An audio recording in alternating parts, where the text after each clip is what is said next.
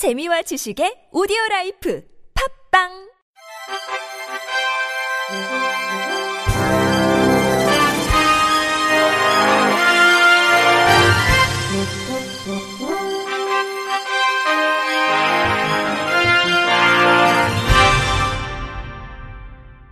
청취자 여러분 안녕하십니까? 5월 15일 화요일 KBS 뉴스입니다. 시각장애인이 은행에서 계좌 개설을 하지 못한 일이 발생했습니다. 시각장애인 A씨는 지난 3일 KB 하나은행 대구 상인동점에 내점을 할 경우 시각장애인도 계좌를 개설할 수 있는지에 대해 문의했습니다. 하지만 해당 지점 은행원은 내점을 한다 하더라도 서류를 작성하는 데 대필이 필요하고 직원 대필로는 계좌를 만들 수 없다는 이유를 들어 계좌 개설을 불허했습니다. 이에 대해 A씨는 혼자 사는 시각장애인은 하나은행에서 계좌를 개설하지 말라는 것이냐고 반문했으나 은행원은 자세한 것은 하나은행 금융소비자보호부로 전화해 문의하라고 답변했습니다. 상인동 지점 관계자는 하나은행 금융소비자보호부에 문의한 결과 시각장애인 본인 혼자 내점을 해서는 계좌 개설을 할 수 없고 보호자와 함께 방문을 해야 계좌 개설이 가능하다는 답변을 받았다며 이를 시각장애인에게 전달한 것이라고 말했습니다. 장애인 차별금지법 제17조는 금융상품 및 서비스의 제공자는 금전 대출, 신용카드 발급, 보험가임 등 각종 금융상품과 서비스의 제공에 있어서 정당한 사유 없이 장애인을 제한, 배제, 분리 및 거부해서는 안 된다고 명시하고 있습니다. A씨는 시각장애인이라는 이유로 보호자와 동행해야만 계좌 개설을 할 수 있다는 말에 상처를 받았다. 보호자 없이 혼자 사는 시각장애인은 하나은행에서 계좌 개설을 하지 말라는 것이냐고 말한 후 하나은행은 이번 일에 대해 사과를 하고 이런 일이 없도록 대책을 마련해 공문으로 내용을 보내달라고 요구했습니다. 이에 대해 하나은행 관계자는 해당 직원이 시각장애인의 계좌 개설을 일부러 거부한 것은 아닌 것 같다. 손님이 거래를 해주시겠다는데 거부할 이유가 없다면서 다만 금융실명법상 자필 서명을 하든 보호자가 있어야 한다. 도움은 드리고 싶은데 법 때문에 임의로 할 수 없었던 것 같다고 해명했습니다. 이어 사과 및 재발 방지 대책 마련과 관련해서는 시각장애인 분이 직접 하나은행 콜센터에 문의해 해당 사건에 대한 경위를 설명하고 민원을 접수하는 게 가장 빠른 방법이라고 생각한다고 말했습니다. 부산시는 내일부터 시각장애인이 많이 거주하는 영구 임대아파트와 대형 병원 주변 등 12개 지역 90개 약국에서 시각장애인을 대상으로 하는 점자 복약지도 사업을 한다고 밝혔습니다. 시는 시각장애인이 주변의 도움 없이는 제대로 약을 먹을 수 없어 질병 치료에도 어려움을 겪고 있다는 지적에 따라 점자를 활용한 복약 지도 사업을 시범적으로 실시해 치료 효과를 높이고 약물 오남용을 예방할 계획입니다. 참여 약국은 시각장애인의 조제약 봉투에 복용 시간과 복약 순서를 알리는 점자 스티커를 부착해 시각장애인이 혼자서도 쉽게 약을 먹을 수 있도록 돕습니다. 점자 스티커에는 아침, 점심, 저녁 등 복용 시간과 복약 순서를 알리는 점자와 돌출 부호를 표기합니다.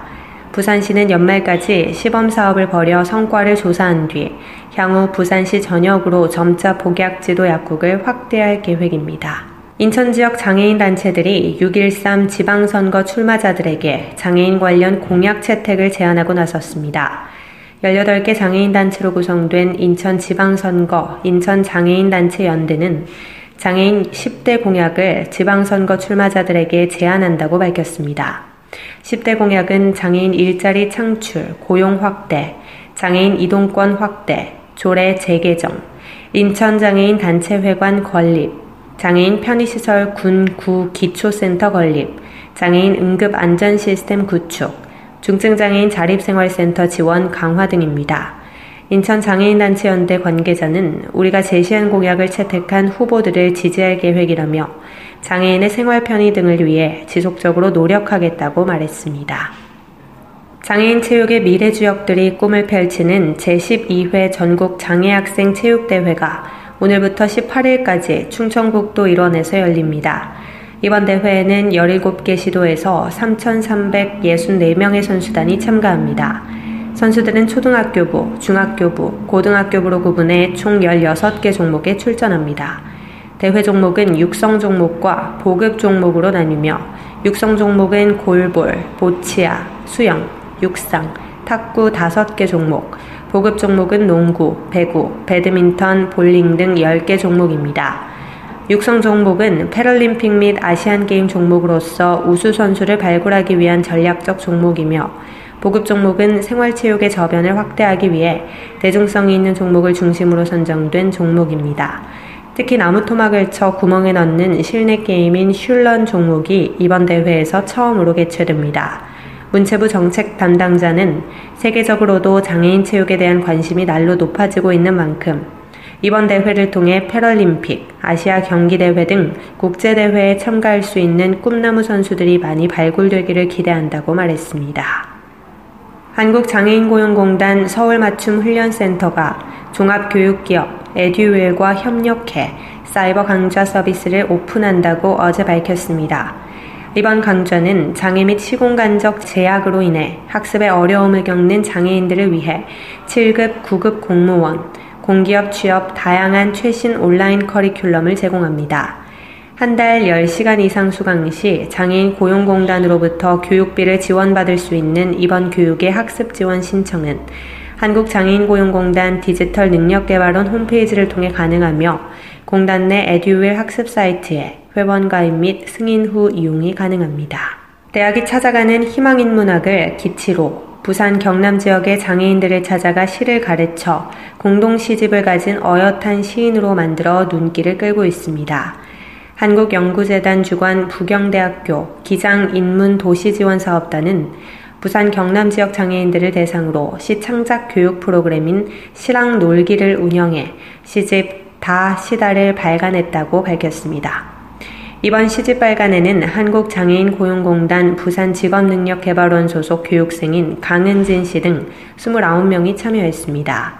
10대부터 60대까지 다양한 연령층으로 이루어진 이들은 지난해 9월부터 11월까지 12주 동안 매주 월요일 오후 7시부터 2시간씩 시랑 놀기 강의실에서 난생 처음 시를 배워 시를 썼습니다.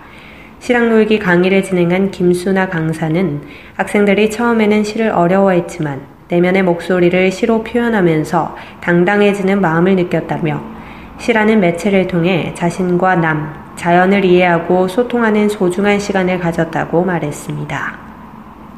유니스트의 연극 동아리 네스트가 내일과 모레 이틀간 교내에서 장애인 인식 개선을 위한 창작극 우리 집은 아들만 둘이에요를 무대에 올립니다.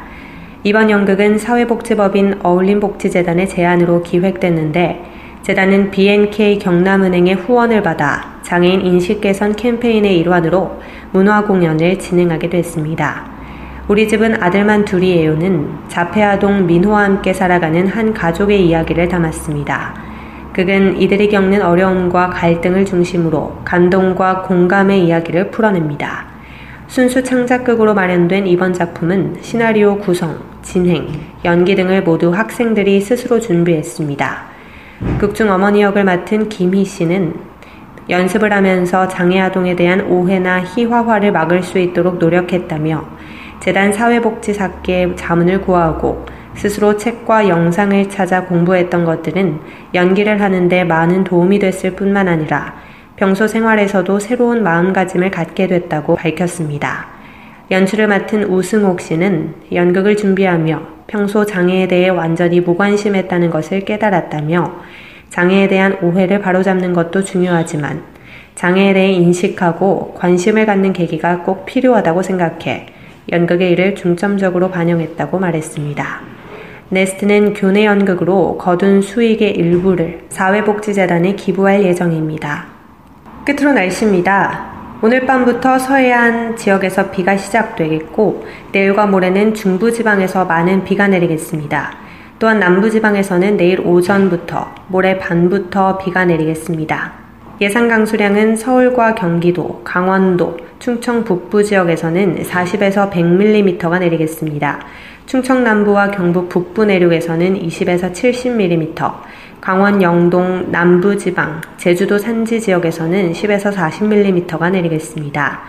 내일부터 당분간 아침 기온이 평년보다 높겠고, 낮 기온은 평년과 비슷한 분포를 보이겠습니다.